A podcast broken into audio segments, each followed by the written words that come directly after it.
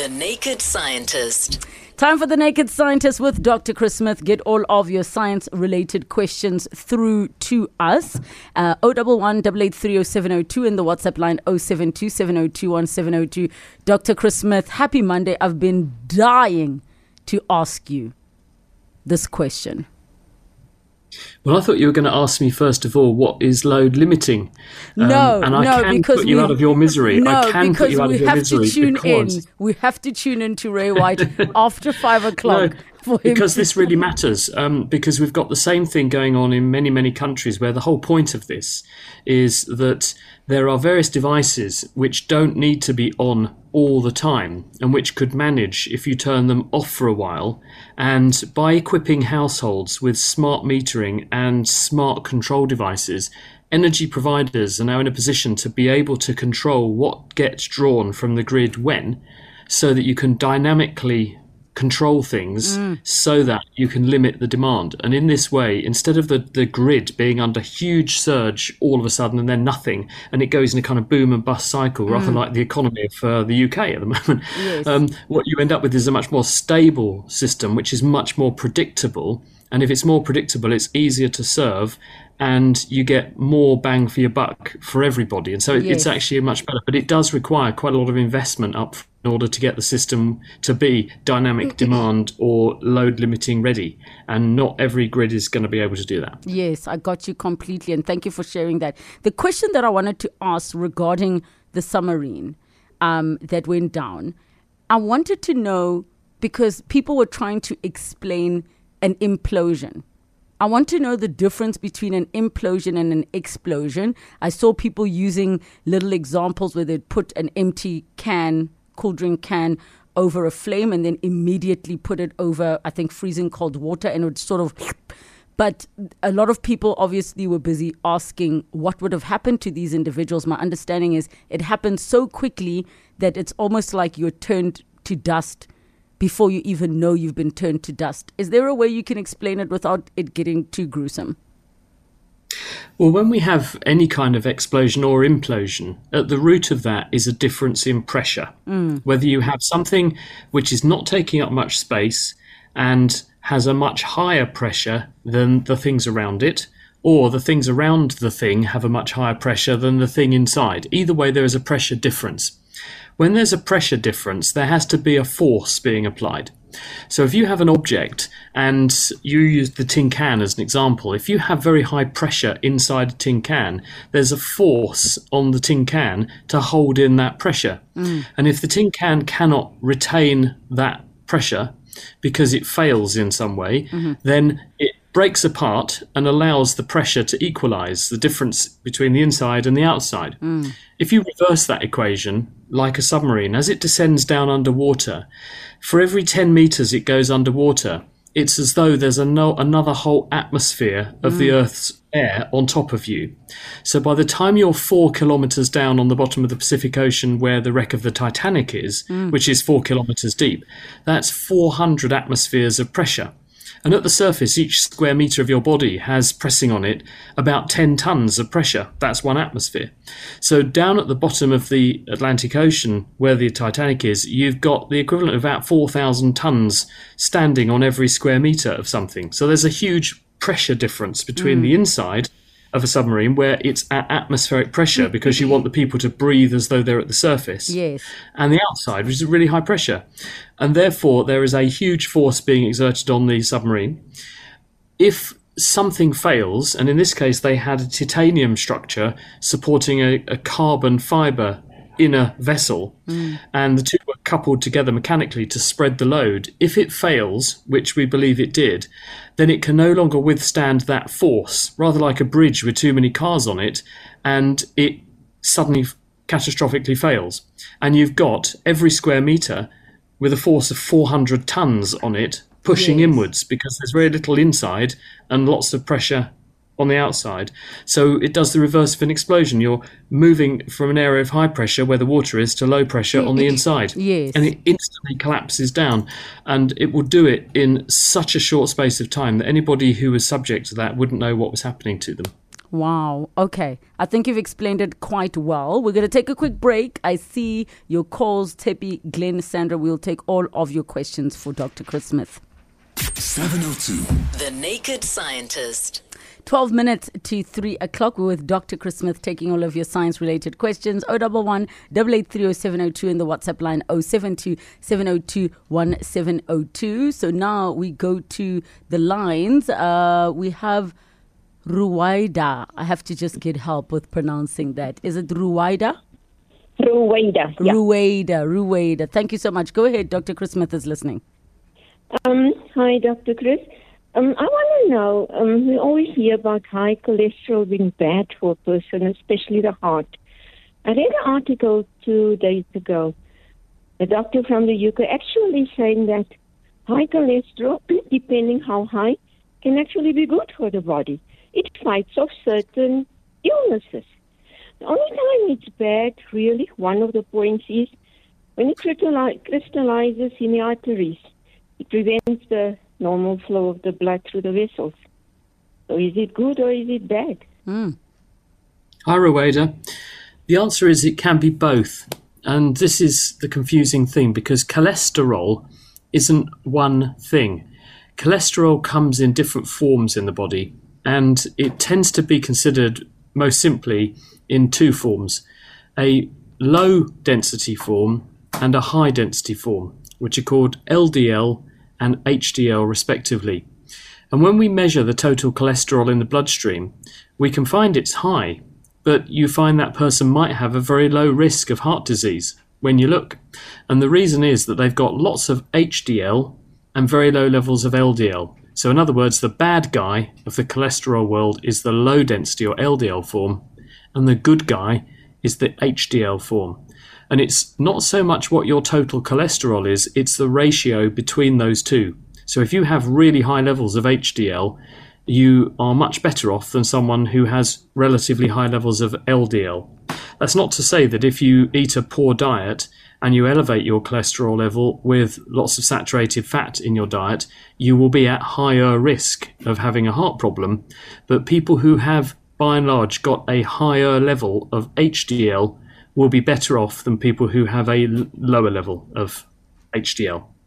And you're right that the damage done by cholesterol is that as it goes around in your bloodstream, in some places the walls of arteries become transiently damaged and they become a bit porous.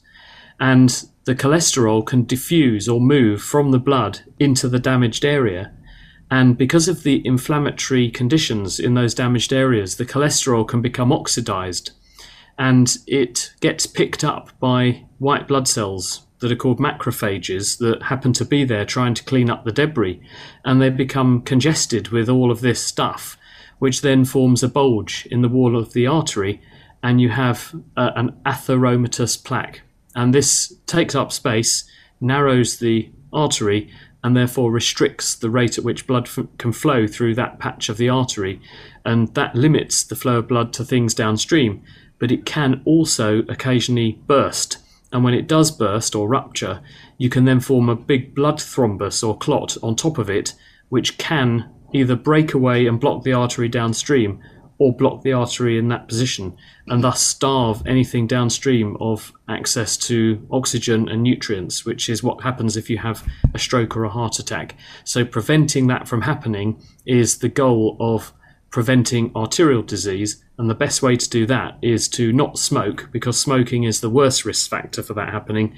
And secondly, is to try to eat an artery friendly diet, which means not eating large amounts of saturated fat getting your blood cholesterol tested. And if you do have a relatively high level of LDL cholesterol, considering in conversation with your doctor the best way to manage that, which might include taking a drug called a statin, which can push the levels down a bit. Thank you so much for that question. Let's go through to Tepi in Northcliffe. Hi, Tepi. Hi, hello, hello, how are you? Good, thanks, and you? I'm good, thanks. Mm. Yes, um, I called last time asking about uh, my son not talking and all that. So Mm. we went to the audiologist Mm. and they confirmed that he has a hearing loss. Mm. So to my surprise, on Saturday we were just playing music at home and he started dancing. So yesterday he started saying "mama," even this morning. So I just don't understand. He's two years old, so I just don't understand. Is it a hearing loss or what's happening, or he's just delayed in speaking? I don't know. Oh, that's an interesting one. Yes, and, and I'm also really glad that you uh, a shared your situation because many other people will probably be in the same situation as this, and it would have been very helpful to them. And I'm also glad that you were able to get an assessment, and it turned out that there may be some degree of hearing loss. Um, do remember, though, that hearing loss isn't a total absence of the ability to hear.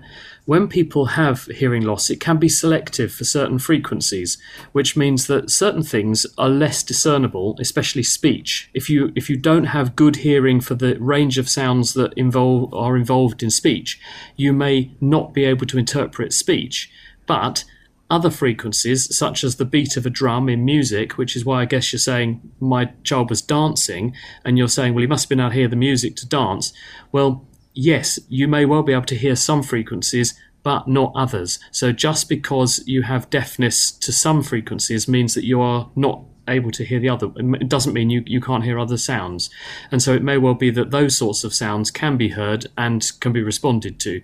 Um, I'm very pleased that you've managed to find this because what you now need to do is make sure that you get appropriate help, especially while young not you, the child, obviously, um, to make sure that the right interventions can be put in place to get the hearing as good as it can be so speech can develop normally and other language skills. Because this is the critical period of, of, of, a young child growing up when their brain is really able to accommodate things and, and learn as rapidly as they're ever going to. And so there is this golden opportunity now. Now you've got to the nub of the problem to intervene meaningfully. Thank you so much, Tepi, and I'm so, so glad that you at least have some direction and there'll be a plan in place. Let's go through to Sandra. Sandra, hi. Hello? Yes, go ahead, Sandra. Hi, hi. Uh, Dr. Chris, I'd like to ask you um, I've got a postnasal drip, and every time I eat, it gets so much worse that I feel like I've got to keep trying to clear my throat. And then eventually it settles a little bit. Why is it? Why is it when I only eat?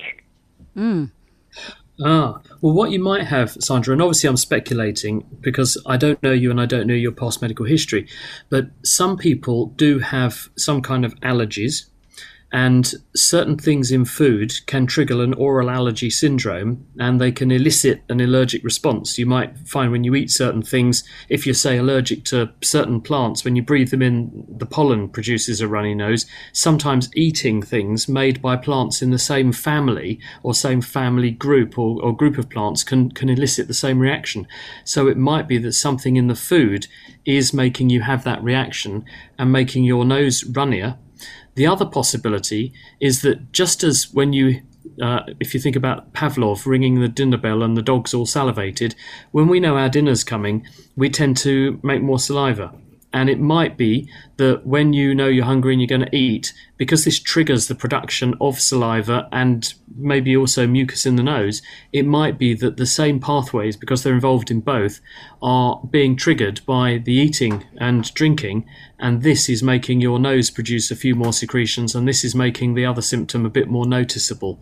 So I think either way, it's worth getting the postnasal drip investigated, try to find out what's making it worse, and if it is allergy driven, and if it is, then simple remedies to start with, like antihistamines or like a nasal spray, might help to knock it on the head.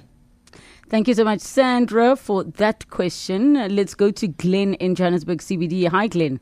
Hi, how are you, ma'am? Good, thanks, and you? Good. I've got a question for the doctor. Yes, go ahead. My question is that you know these big trucks uh, in the mine. I think it's 25 meters. The, the wheel normally is 25 meters high, and then you have this small tire uh, car, maybe a Picanto, which is very very small. If they're both traveling one kilometers at, a, at, at the same speed, when they reach after one kilometers, will the same car have traveled the same kilometers, or you find the other one have traveled less? Wait, so did you say same speed of big wheels and small wheels? Basically. Yes. Okay. Yes. Okay. The big, big, you know, in, in the in the mind. there's that big, big wheel, 25 meters high. Uh, I, the, the one that almost is as big as the ATOS. I got you. I got you. Doctor? uh, well, I think if I understand the question correctly, if we're comparing, let's let's simplify this. If we're comparing a vehicle with massive wheels and a vehicle with small wheels, and they're both travelling at the same speed, so if I measure the front of the car going along, Yes. have have both wheels travelled the same distance? Well, the answer is no, they haven't, because the wheel, the circumference of the wheel, is the distance all the way around the outside. So you divide the distance the cars have travelled by the circumference of the wheel to find out how many times the wheels have gone round. And a wheel will complete fewer revolutions if the wheel circumference is bigger because it's got more wheel circumference to cover the distance than a smaller wheel. If the wheels are um, just if you're just measuring the speed of a wheel and you had a wheel doing revolutions per minute, then obviously a bigger wheel is traveling farther than a smaller wheel because it has a bigger circumference, so it will it will describe a bigger movement overall than a small wheel. So it really comes down to what we're measuring. Are we measuring the speed of the car, the vehicle, whatever, and who's going over the line first, or are we measuring how many times the wheel goes round? Because they actually are describing two quite different distances, and the bigger wheel, if it goes around the same number of times as the smaller wheel, has actually travelled farther. Yes, and I, th- I, th- I think you've uh, summed it up nicely because um, uh, obviously, when you're speaking about the circumference, that actually speaks to the distance traveled. Dr. Chris Smith, as always, a pleasure to have you on our show. We will be back together next Monday, and thank you to all of you for joining us today for 702 Afternoons.